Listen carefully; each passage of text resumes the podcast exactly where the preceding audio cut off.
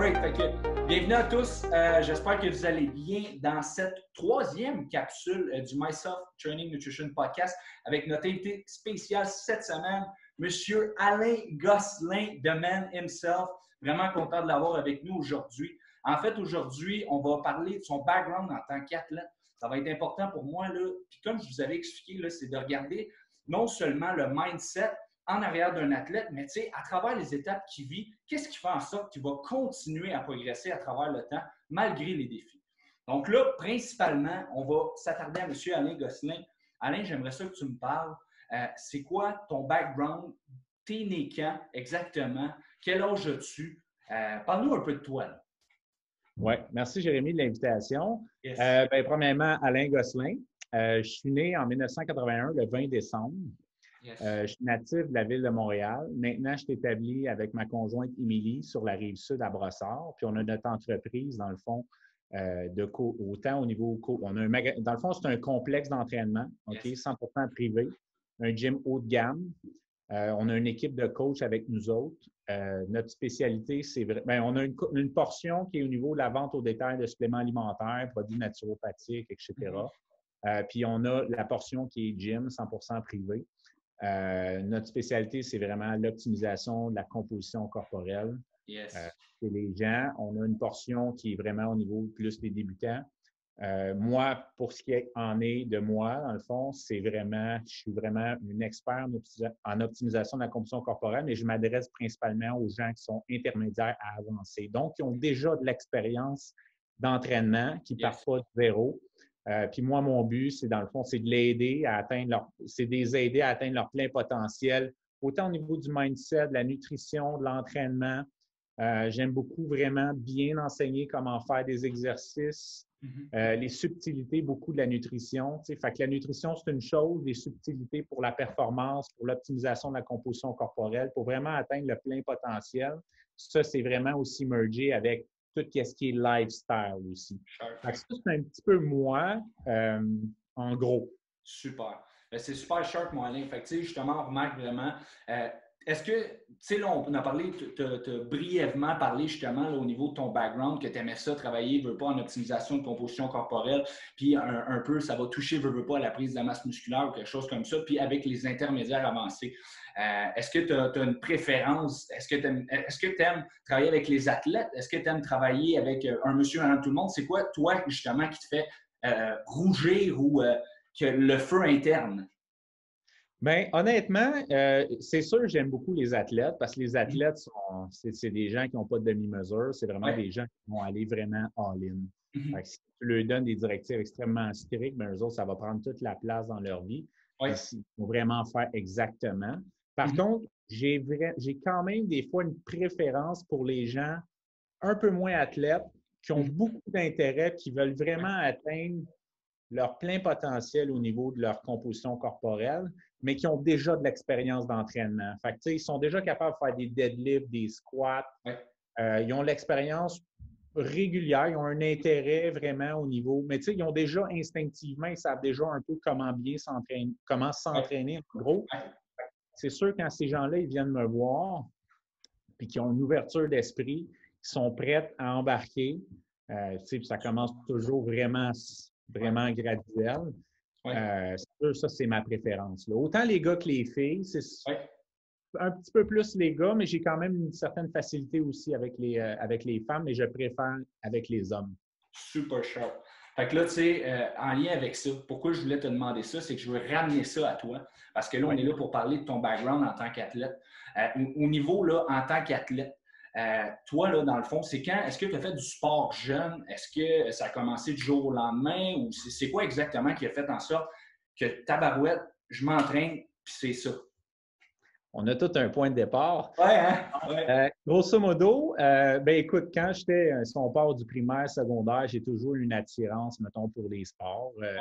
On met vraiment à l'école. L'école d'éducation physique, pour moi, c'était mon moment. J'aimais énormément ça. Après ça, quand j'ai grandi, j'ai bien un peu, fin du secondaire. Ben, j'étais quelqu'un qui était relativement maigre, petit. Mm-hmm. j'avais des complexes sur mon physique.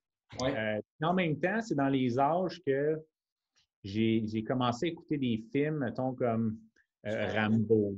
Ah oui, oui, j'ai commencé à écouter The Terminator. Fait que là, Sylvester Stallone, Arnold, ça a pris énormément de place dans, dans ma tête, dans ma vie, parce que je regardais, il y avait un physique vraiment impressionnant, il imposait le respect. Euh, je trouvais ça beau, les formes, il dégageait une image de force. C'est sûr, je me suis beaucoup accroché à cette image-là. Euh, puis, veux, veux pas, après, mais j'ai grandi un peu, peut-être vers 15, 16 ans, 17 ans. Là, les revues de musculation, les Muscle and Fitness. J'ai connu le début de Inside Fitness, euh, Muscle Development, Flex. Euh, fait que là, j'ai eu un intérêt qui était assez grand dans cette, dans, dans, cette sphère-là. Euh, là, ben là, dans le sous-sol d'un de mes amis, je me rappelle dans son garage, il y avait trois York avec. Aïe, c'est c'est là que j'ai découvert l'entraînement. Ça a commencé graduel. Écoute, là, j'étais fâché parce que mon ami qui était un peu plus enroulé, lui, il était vraiment plus fort que moi. Mais bon, moi, j'étais pas bien. Oui, l'orgueil. Fait que c'est là que ça a commencé. Après ça, cégep, je m'inscris au gym. Euh, première expérience au gym, euh, c'est sûr, j'étais très intimidé de voir plein de monde. Euh, je ne savais pas trop comment m'entraîner, mais j'avais une attirance pour ça. J'ai pris mon aise assez vite. Puis, à quel âge? À quel âge on parle? Le gym à peu près? Le gym, 17-18 ans. 17-18 ans. Fait qu'à ce moment-là.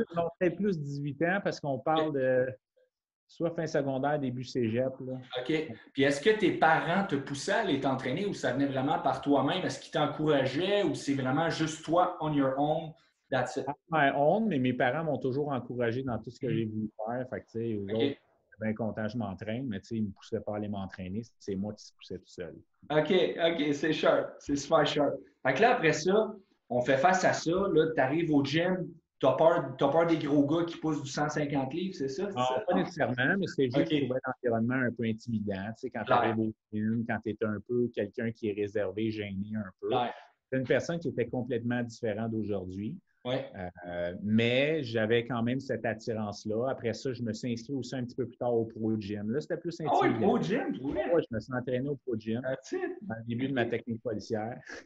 Et voilà, c'est vrai, la technique policière. Mais fast forward, je te connais bien. Fait que moi, je le sais. Mais je veux que tu nous parles parce que tu n'as pas été juste policier. Il y a eu un moment donné où il y a eu les ordinateurs aussi. Oui.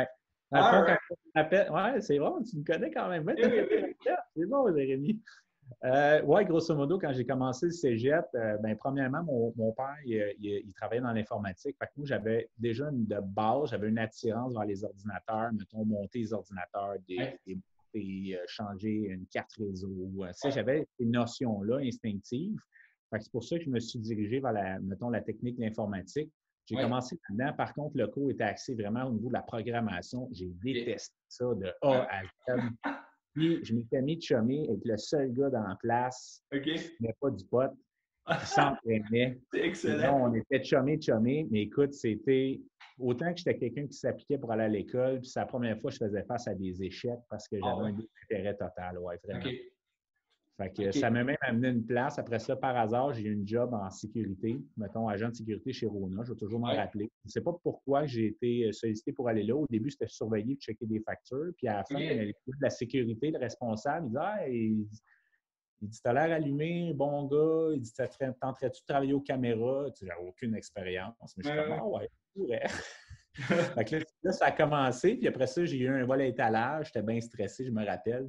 Ah, ouais. Ça ne s'était pas déroulé euh, vraiment facilement, puis la police était venue. Puis là, j'ai eu un premier intérêt police. Ça, j'aime ah, ça. Ouais. vraiment. Après ça, je dis OK, c'est ça, je vais être policier. OK. c'est là j'ai fait mes démarches. Ça a été infructueux au début parce que je me suis fait refuser parce que mes notes, et, ma cotère n'était pas bonne. Mais j'ai décidé pareil que j'allais m'essayer. Euh, j'avais l'opportunité d'être sur une liste d'attente, de payer, débourser pour les tests physiques, les tests euh, médicaux. Je les ai déboursés pareil, en sachant que ça se pouvait que j'y aille pas. J'ai écrit une lettre à la direction aussi pour expliquer la situation dans laquelle j'étais, que je n'étais pas dans mon élément, j'ai eu un désintérêt de l'école, mais depuis que j'avais, puis tu sais, en même temps, quand j'ai fait mes cours de base seulement, je m'étais vraiment appliqué pour être vraiment meilleur. Enfin, j'avais écrit, je ne sais pas si ça pèse dans balance, mais circonstanciellement, j'ai tout expliqué ça. Puis finalement, Oh! Et voilà. J'ai appelé et j'ai fini le premier au test physique. Oh, tabarouette! Le premier en plus.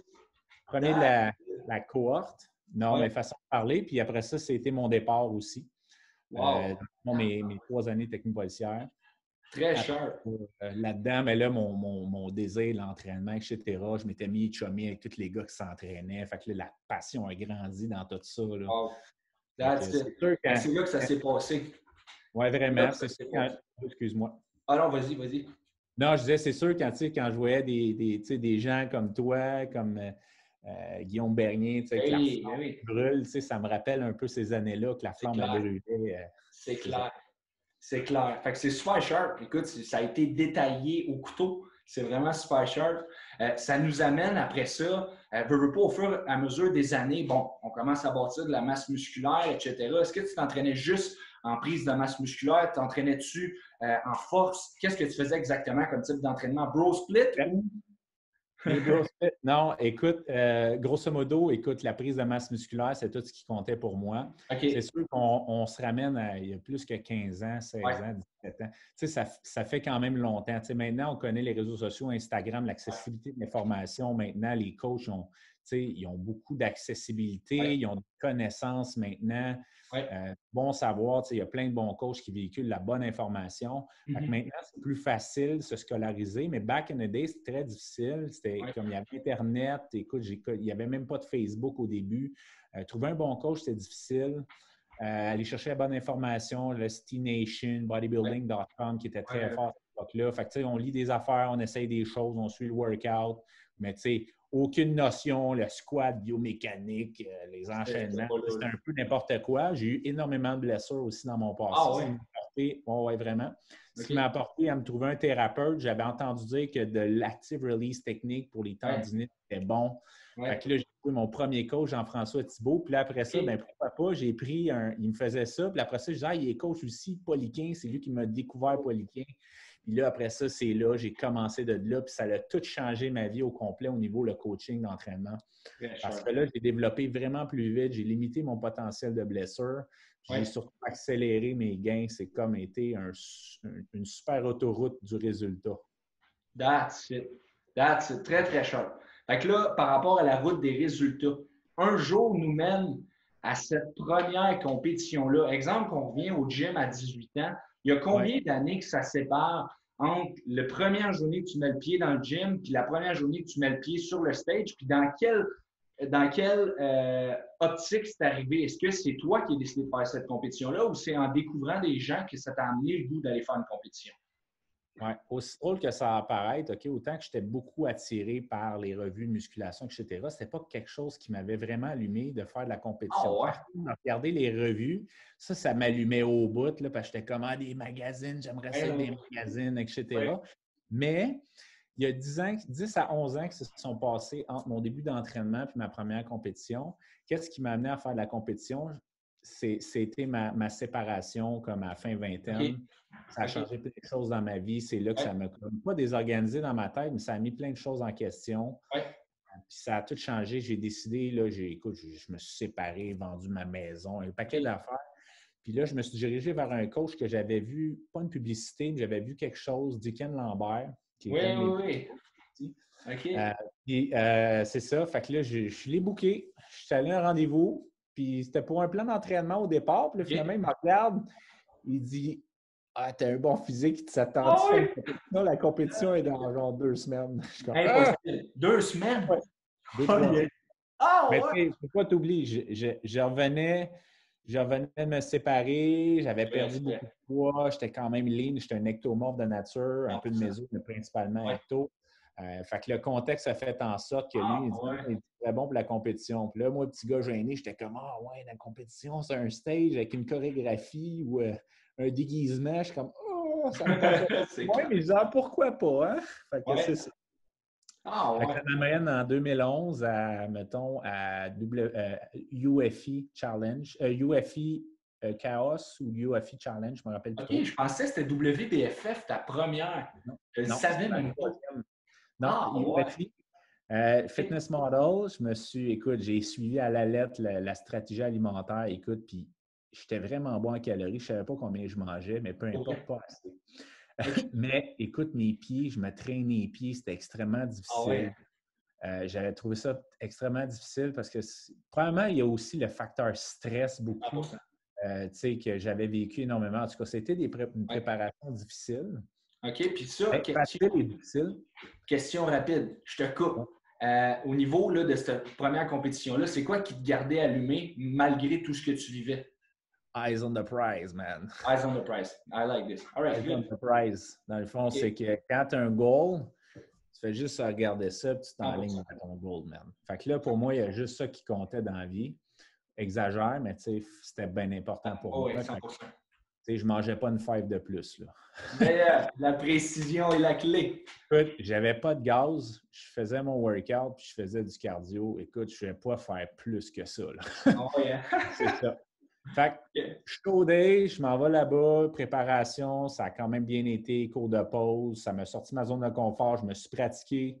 Ouais. Euh, j'ai été quand même 100% là, j'ai Ouais. une super belle expérience, bel encadrement, puis surtout sa force, c'est vraiment le posing. On ne se cachera Ouais. pas, il y, a, il y a un talent artistique Mhm. incroyable. Euh, fait c'est ça, première compétition. Écoute, arrive là, tanning. Je vais toujours me rappeler de l'odeur du stand, l'odeur du gâteau, l'odeur de plein d'affaires. Yes. Fait que, euh, écoute, j'étais bien stressé. Je me suis concentré à faire ma routine. Bien été, super bonne relation avec les gens qui étaient backstage. J'ai adoré Ouais. mon expérience de A à Z. Puis j'ai gagné ma compétition. Ah, Fait que, euh, Gagné. First one and win. Place. Oui, exact. Cette, cette victoire-là m'a amené une commandite de supplément. Après ça. C'est-tu euh, Magnum? non, c'est d'autres choses, je ne veux pas parler. là, Oh, mais OK. C'est, de la, de la vieille histoire. OK, c'est good. que- Perfect. On regarde la vieille histoire. Fait que c'est ça. Fait qu'écoute, super belle expérience. Mais là, après ça, c'est sûr, Dickens vers la Dickens. Ah, là, t'étais vraiment bon. Il dit là, il y en a un autre à Mosomania, à Miami. Là, j'étais comme, ah, Miami.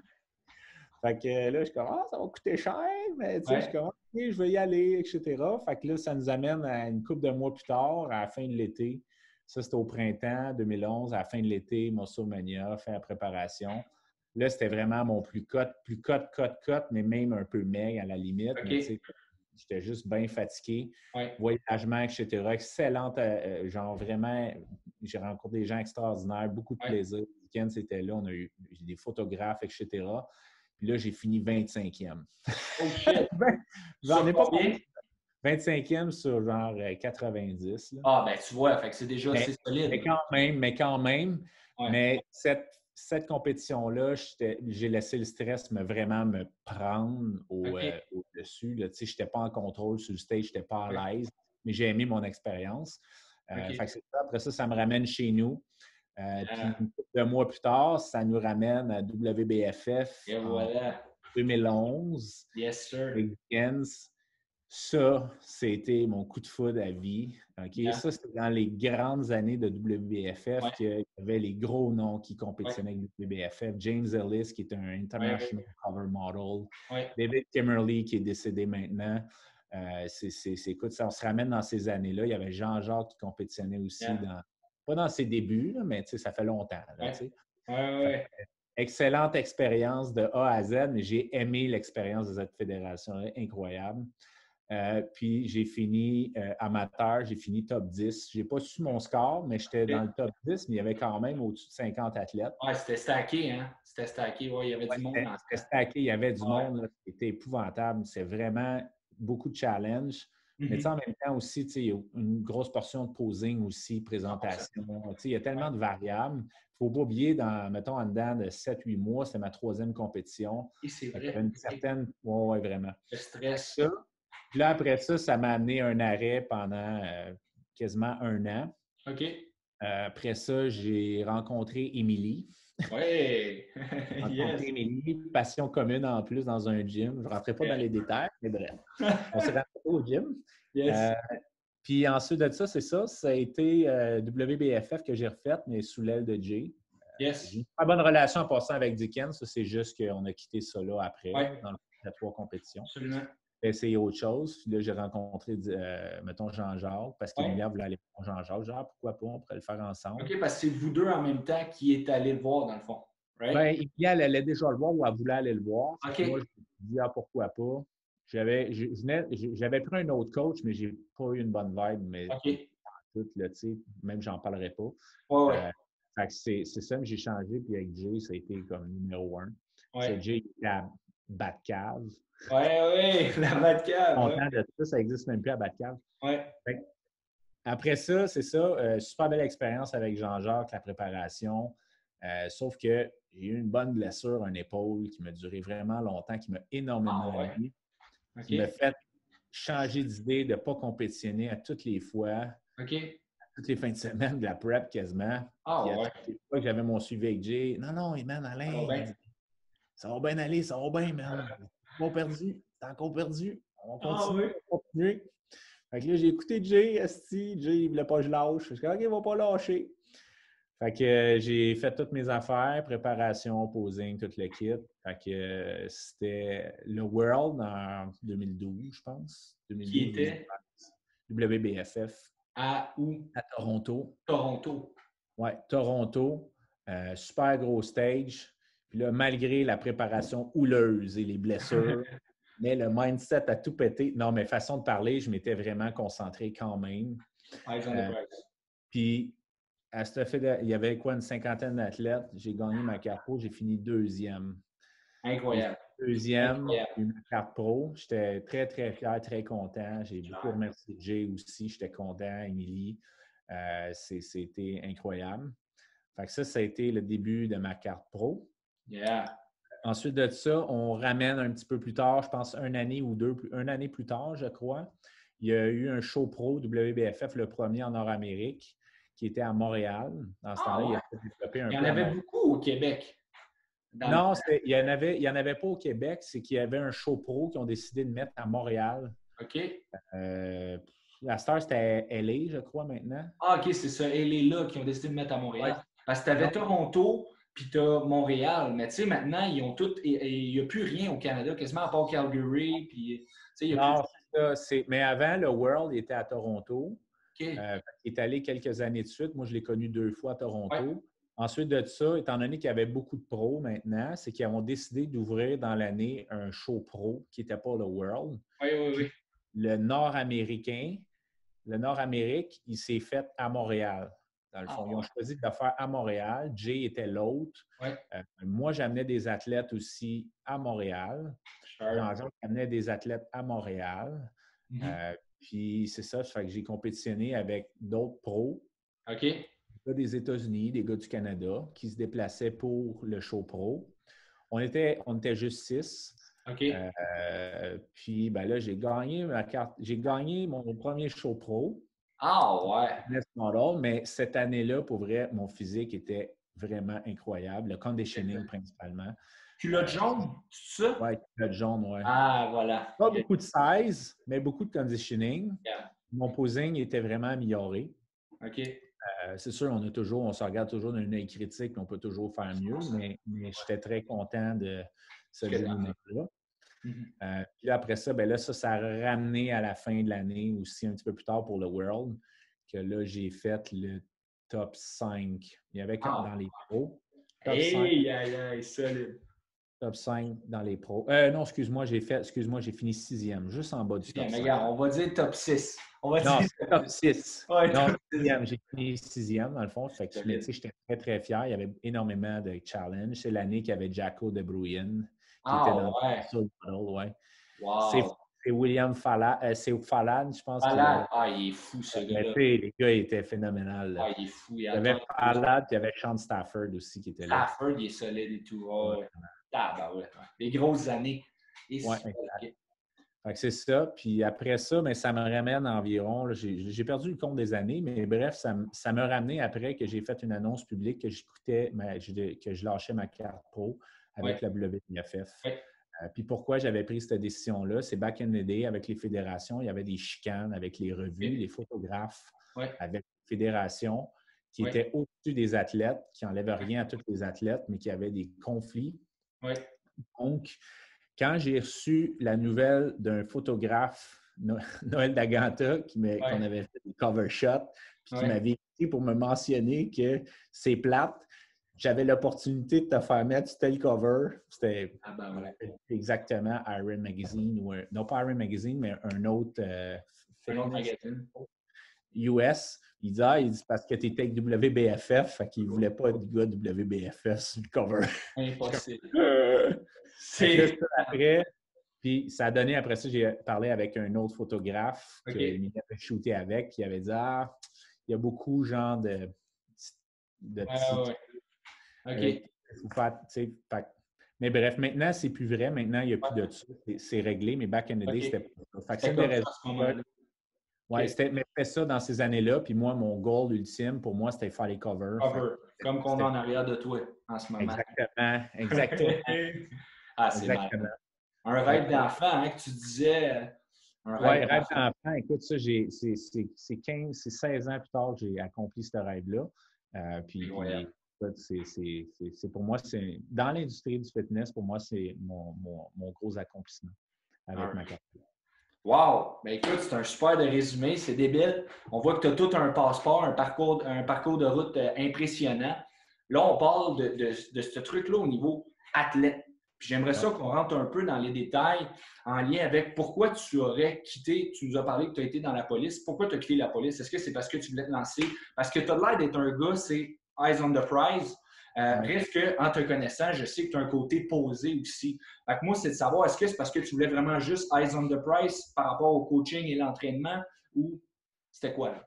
Ben, grosso modo, moi, j'ai tout le temps été, je suis un passionné dans la vie, j'ai toujours fait ce que j'aimais.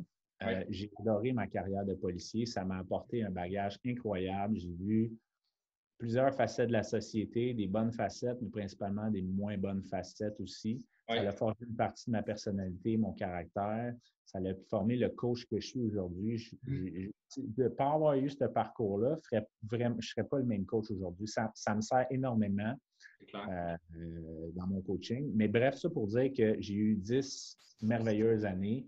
Euh, j'ai mm-hmm. fait autant de la patrouille régulière pendant cinq ans. J'ai été assigné quasiment un an au soutien. J'ai travaillé dans deux sections du groupe d'intervention. J'ai eu l'occasion aussi d'avoir des spécialités, donc le taser gun et le préposé aux exécutants. Ah, ouais. J'ai eu quand même des belles fleurs dans ce. J'ai vécu plein d'événements, j'ai adoré ce que j'ai fait. Par contre, quand j'ai eu ma séparation, ça a amené un vent de changement, début de la compétition. Euh, supplément aussi que j'avais eu l'opportunité de vous parler un petit peu tantôt, ça m'a fait en sorte que je me suis lancé en affaires parce que je mets ça sans trop regarder, sans trop penser à ce que les conséquences, etc. Ça m'a amené à ouvrir un magasin supplément sur une bannière X qui existe, encore. je me suis un petit peu fait entourlouper. Euh, ça a fait en sorte que ça, ça m'a lancé en affaires. Aujourd'hui, je remercie tout ça. C'est une expérience positive ça ne l'était pas au début. c'est ça pour dire que ça m'a découvert un côté d'entrepreneuriat, puis ça m'a fait découvrir aussi qu'au-delà de l'athlète, ben j'avais un intérêt profond envers le coaching, puis j'aimais ça aider les gens, puis à, enseigner ma passion. Euh, donc, à cause de ça, ça a grandi en moi. Je le faisais déjà à temps partiel, autant, euh, écoute, pendant ma carrière de police, j'ai, écoute, j'ai nombre de personnes qui me demandaient des plans des conseils d'entraînement, etc. Donc, ça, ça a grandi en moi. Puis quand je me suis lancé en affaires, ben, quand je me suis rendu compte que ça ne marchait pas, que j'étais vraiment dans le trouble, là, j'étais allé chercher de l'aide. là, je me suis expliqué que là, j'étais vraiment dans le Il a fallu trouver un scénario euh, pour repartir ça. Puis okay. est arrivé dans le bon temps aussi dans ce moment-là. Fait donc, on, s'est investi à 100% avec un beau plan qu'on s'est fait par rapport mm-hmm. à une qu'on avait.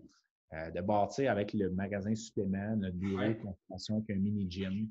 Ouais. un succès phénoménal, puis qui m'a lancé beaucoup plus dans le coaching, mettons un peu plus, un peu plus investi en termes de coaching. Cette, cette business-là a, tellement explosé. Hein, ah, a tellement eu un succès incroyable. Puis c'est toute réserve que je dis ça, mais j'ai adoré faire ça. Puis ça m'a découvert une passion qui a grandi en moi. Puis comme moi, je suis un passionné, mais à il faut choisir son fusil si on veut aller dans quelque chose. quand on, vise à deux, trois places, mais ben, on est deux, on est moyen dans ouais, c'est ça. Ouais. C'est ça. Fait que ça a tellement pris des proportions, sauf que là, un moment donné, ça m'a amené à prendre, parce que là, dans la police, j'étais rendu un petit peu focal. J'étais tout le temps sur mon téléphone, etc. Puis pour vrai, je n'étais pas quelqu'un de même dans la base. 100 Non, c'est ça. bref, tout ça pour dire que ça, ça m'a amené à prendre une année sans solde, que j'ai trouvé rough au début, mais que j'avais des économies, puis on a roulé là-dessus, etc.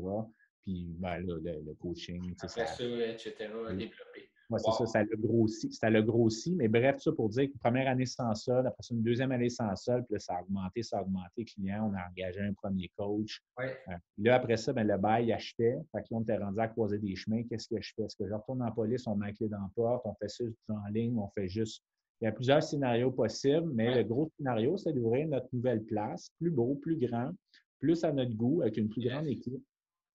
Euh, fait qu'on on s'est fait faire un plan, on avait un scénario pessimiste, optimiste, puis euh, régulier avec la progression, les ventes de suppléments, les ventes transposées, le coaching, qu'est-ce qui peut arriver. Puis après ça, ben, une rencontre avec quelqu'un pour nous conseiller au niveau financier, puis notre, mm-hmm. comptable. Puis là, avec les scénarios, ben, j'ai pris ma décision qui a été difficile à prendre, on ne se cachera pas. Quand J'ai quand même fait des efforts pour essayer d'avoir une troisième année sans sol, c'était infructueux. J'ai même eu un commandant qui m'a essayé de m'épauler, de me dire on va essayer de faire un cas d'exception avec toi parce que tu veux expérimenter, puis tu veux voir, puis tu ta place. On a essayé de trouver la place que je voulais ou presque dans les circonstances qui étaient possibles avec le service de m'offrir une place, plus de con... Ben, tout brûler mes congés, mais peu importe. Ah ouais. Puis, puis ça ne j'envirais mon scénario de tous les côtés, puis tout ce que je faisais, c'est travailler. J'avais quand même un, premier enfant aussi. Euh, fait qu'à un j'ai dit, écoute, travailler, c'est une chose, mais tu sais, juste vivre de travailler puis de brûler, ça n'amènera à rien. C'est clair. Fait j'ai pris ma décision, clairement, mais en toute, en toute connaissance de avoir réfléchi, oui. C'est ça, exactement. C'est sûr, ça a, pas, ça a fait jaser beaucoup, genre quand j'ai pris cette décision-là, quand ils ont fait mon party de retraite aussi. c'est sûr. Une retraite jeune, c'est sûr. Oui, c'est ça. C'est très. Excuse-moi, parce que ah, j'ai mon, mon téléphone. Euh, oui, c'est ça. Fait que c'était très drôle parce que mon ancien partner a utilisé ma face de cover comme de retraité, puis ma face quand je suis rentré dans la police. Fait que ouais. Fait que ça pour dire que c'est ça. Fait que puis aujourd'hui, ben, on, est rendu ici où ce qu'on est aujourd'hui. Très sharp. Très, très sharp, mon Alain. Euh, ça me mène à une question. Tu as parlé, tu as effleuré Émilie. J'aimerais ça que tu nous parles de ta relation avec Émilie, étant donné qu'elle aussi, elle est athlète, elle est propriétaire avec toi du Équilibre Performance Nutrition. Et je veux que tu nous parles aussi tes papas deux fois en plus de ça. J'aimerais ça que tu nous parles des défis que tu as fait face. Ben, puis aussi, tu peux nous parler de ta fierté d'être papa, etc. On le voit à travers les réseaux sociaux. C'est super sharp. J'aimerais ça que tu nous parles de ça. Oui, euh, ben c'est sûr le fait qu'Émilie et moi, on est 100% incorporés là-dedans, c'est sûr qu'on fait face à différents défis, mais au bout de la ligne, des défis, tout le monde en a. Fait nous, on a nos défis, il y a d'autres gens qui ont d'autres défis. Si je regarde, c'est pas mieux, tu as des policiers, ils ont policiers, policières, c'est des couples, ils ont des horaires atypiques. Euh, ils ont quand même leurs défis. Fait nous, on a nos défis. Euh, c'est sûr que le, au niveau, tu sais, on a comme plusieurs volets. On a le volet entreprise, on a le volet coaching, on a le volet familial, on a le volet couple et amis et compagnie. Oui, c'est ça. Fait ce qu'il faut faire, c'est d'essayer d'être le. Nous, dans le fond, notre, notre euh, vision des choses, c'est d'essayer d'être le plus équilibré possible dans toutes ces sphères-là. Mm-hmm. c'est sûr, ça nous a amené à faire des choix aussi. Euh, les jeunes enfants, ces côté athlète, c'est plus difficile d'exceller. Dans le fond, c'est parce qu'étant donné qu'on est tous transposés, il faut quand même accepter euh, qu'on ne peut pas être le meilleur dans tout. Fait que, nous autres, on a essayé de séparer un peu nos œufs pour être le plus équilibré possible. Fait que nous autres, dans le fond, un de nos, principes importants, on veut être des parents qui sont présents. Fait que, toutes les soirs, avec mes enfants, même chose, Émilie, mm-hmm. toutes les fins de semaine ou presque. Euh, des fois, on a un peu de téléphone par-ci par-là, mais on a quand même des règles qu'on s'est établies par rapport à ça. Énormément d'organisation. Fait le, truc de l'organisation, c'est vraiment maître. fait que moi, un agenda, j'en ai un papier, j'en ai un sur mon téléphone. Euh, j'ai aussi un horaire aussi au niveau des priorités que j'ai à faire du lendemain. Euh, après ça, ben, on a des projets familiaux, enfants, on a des projets de couple. C'est sûr, la COVID, ça affecte tout le monde. Fait que le côté, euh, des fois, activités, etc., c'est plus limité.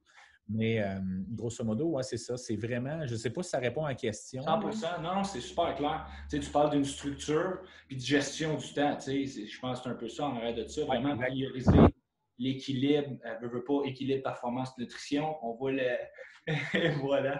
Oui, c'est ça. C'est sûr, nous, ce qu'on veut montrer, en tout cas, moi, pour ma part, Émilie, je pense même chose, c'est qu'on veut montrer aux gens que, tu sais, même si on a un côté athlète, on a des athlètes, euh, qui tu peux accompagner, euh, tu peux avoir, tu peux être coach aussi impliqué aussi dans ta compagnie à un certain niveau. Oui.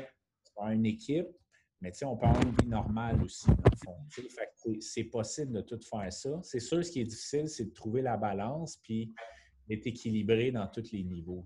Puis c'est sûr qu'on ne se cachera pas, être athlète de fitness, c'est un, j'appelle ça un sport extrême, mais pas par sport extrême c'est dangereux. Sport extrême parce que c'est faut que tu sois all-in dans ta récupération, il faut que tu sois all-in dans, ta nutrition, dans ton entraînement, dans tes suppléments. Euh, c'est un sport qui est très axé sur sa propre personne, donc c'est très selfish. C'est comme tu veux que tu te fasses passer en premier tout le temps. C'est sûr qu'une certaine limitation quand tu veux être équilibré par rapport à tout ça, mais il y a quand même moyen de faire le maximum et puis de quand même exceller à un certain niveau. Il faut juste le faire de façon intelligemment, je crois. Très cher. Très, très cher, mon Alain. Puis là, tu parles de ça, de le faire intelligemment il va le faire intelligemment, mais après ça, au niveau, mettons, des valeurs que tu prioriserais en tant qu'athlète, exemple, tu as des conseils à donner aux gens qui nous écoutent. Euh, c'est quoi les valeurs principales d'un athlète, mais d'un entrepreneur? Tu parles de. je veux que tu me parles. Ben, respect, intégrité, l'entraide. Euh, c'est pas mal des points qui me rejoignent vraiment beaucoup mm. par rapport à tout ça. je pense que c'est les mêmes valeurs que dans plusieurs domaines, à mon avis. Euh, l'intégrité. Oui, 100% mais je vais t'arrêter. Puis tu as oublié quelque chose. Tu as oublié de t'user les culottes, mon Alain. L'aspect ah, de oui, hein? les culottes. Et voilà. Tu la reconnais, celle-là. Hein? Eh oui, c'est sûr. Je me suis fait dire que Quand je suis rentré dans la police, fait que maintenant, je te dis, autant aux gens des, qui, vont passer par chez nous, autant les jeunes qui veulent devenir un peu plus, qui veulent développer leur côté athlète ou autre c'est sûr, il, va dire, comme un de mes clients m'a toujours dit, il dit Alain, tu ne peux pas battre le temps. Fait que le temps, on ne peut pas le battre. Fait que le temps, il faut que le temps passe. Fait que ça prend de la constance. Euh, oui, il faut user ses culottes. on est dans un monde aussi que on veut tout tout de suite, on veut tout rapidement. Il y a certaines choses qui prennent du temps. Fait qu'il faut se laisser le temps. OK? Je pense que c'est super important. Euh, la constance, puis mm-hmm. surtout, bien faire les choses, je pense que c'est important aussi, bien faire les choses. Il y, a plusieurs, il y a plusieurs façons de se rendre à Rome. Tu peux te rendre à Rome à marcher à genoux dans Garnotte ou tu peux te rendre en auto. ouais. je parle en auto, c'est pas de tricher, c'est pas ça. ce que je veux dire, c'est que, je pense qu'il faut bien faire les choses. Je pense que la façon de bien faire les choses, c'est je pense, moi, je suis un gars de raccourcis. Tu sais, maintenant, où ce que je suis aujourd'hui, puis où ce que je veux aller, j'aime ça prendre des raccourcis, Je n'ai pas le temps de tout apprendre à inventer à la roue. Sûr, les coachs, c'est un peu pour ça. Que ce soit un mm-hmm. coach d'affaires, que ce soit un coach, coach de business, un coach de, de, coach de vie, un coach d'entraînement, nutrition. Tu sais, des coachs, c'est là pour aider, c'est là pour te donner des outils que toi, tu pourrais trouver ou que tu sais, mais qui ne sont pas en ordre ou tu ne sais pas comment les utiliser. C'est à mm-hmm. ça que ça sert. Absolument. Absolument. C'est très cher. Puis je vais te remercier aussi, tu sais, là, j'étais avec moi euh, par rapport à tout ça, parce que ceux qui ne le savent pas, j'ai travaillé euh, à intervalles deux ans et quelques mois au équilibre performance nutrition. Puis je, vais être euh, indéfiniment reconnaissant à Alain et Émilie pour ce qu'ils m'ont appris. Donc, un gros merci. Puis j'aimerais ça, en complétant le podcast aujourd'hui, que, que, tu nous dises, peu importe, un fait vécu en compétition, que tu termines la note comme ça, qu'est-ce qui t'a marqué en compétition? de moins un fait, un highlight de ta carrière euh, que tu voulais nous partager. Bien, ce qui a marqué, je pense que ça va marquer beaucoup de gens qui ont compétitionné, c'est l'odeur. Oui, oui, oui. L'odeur de la compétition, OK, c'est particulier. Puis ça, il faut vraiment compétitionner pour comprendre ce que c'est. Mm-hmm. Puis à chaque fois que je sens une odeur, j'ai amené des gens en compétition ou que je suis allé voir un show compétition, l'odeur du tanning, l'odeur de la salle, mais mélanger le tanning avec les sucreries ou les. C'est, la sueur, tout. C'est particulier, ça va toujours me rester dans la tête. Je je sais pas, c'est pas une anecdote, mais c'est un souvenir que je vais toujours garder. Fait que l'odeur du tanning, tout le monde qui a compétitionné, c'est sûr, je pense que Jay, tu es là pour le savoir. Est-ce que l'odeur? 100 Mais je trouve que ça sent bon, oui. Quand je ça sent très bon. non, mais quand c'est particulier, c'est que ça sent bon. C'est un je le retiens. non, non, c'est que je le retiens. C'est je le retiens, c'est pas négatif. C'est particulier, c'est que je le retiens. Oui, oui, oui. OK. Ça m'accroche avec un souvenir. Puis le reste, souvent, en compétition aussi, euh, c'est sûr, je parle pour où ce que j'ai compétitionné, OK? Euh, l'esprit famille, inclusion, euh, appartenance. Mm-hmm. WBFF, ce que j'adorais, c'était le côté fashion mélangé avec classe, avec famille. C'était un événement. Souvent, on vivait l'expérience WBFF. Mm-hmm. C'était très cher. C'est très cher, Alain. Ben, écoute, mon Alain, je vais te remercier énormément d'avoir été là aujourd'hui. Euh, j'espère que les gens apprécient. Je suis sûr qu'ils ont apprécié. J'aimerais ça que tu termines en me disant où est-ce qu'on peut te trouver sur les différents réseaux sociaux, euh, que ce soit Équilibre ou toi. Euh, si tu veux, that's your time. Oui, écoute, vous pouvez me retrouver sur Instagram. Je suis plus actif sur Instagram que Facebook. Mm alain.gosselin, Instagram. Si vous voulez suivre EPN, c'est EPN, barre en bas, le underscore. Center, comme centre en anglais. Euh, j'ai une page Facebook de fan, Alain Gosselin Fitness Model. Pas très actif, je ne dis pas mes messages là-dessus. comme mort, mais c'est encore là. Sinon, mon, Facebook personnel, Alain Gosselin, il faut me trouver. That's it, mon Alain. Ben écoute, euh, take, care. Attention à toi, puis on se revoit bientôt après mon confinement. All right? Et euh, Jay, après ton confinement, on se revoit. Merci de l'invitation. Yes, sir. Attention à toi. Oui, bye.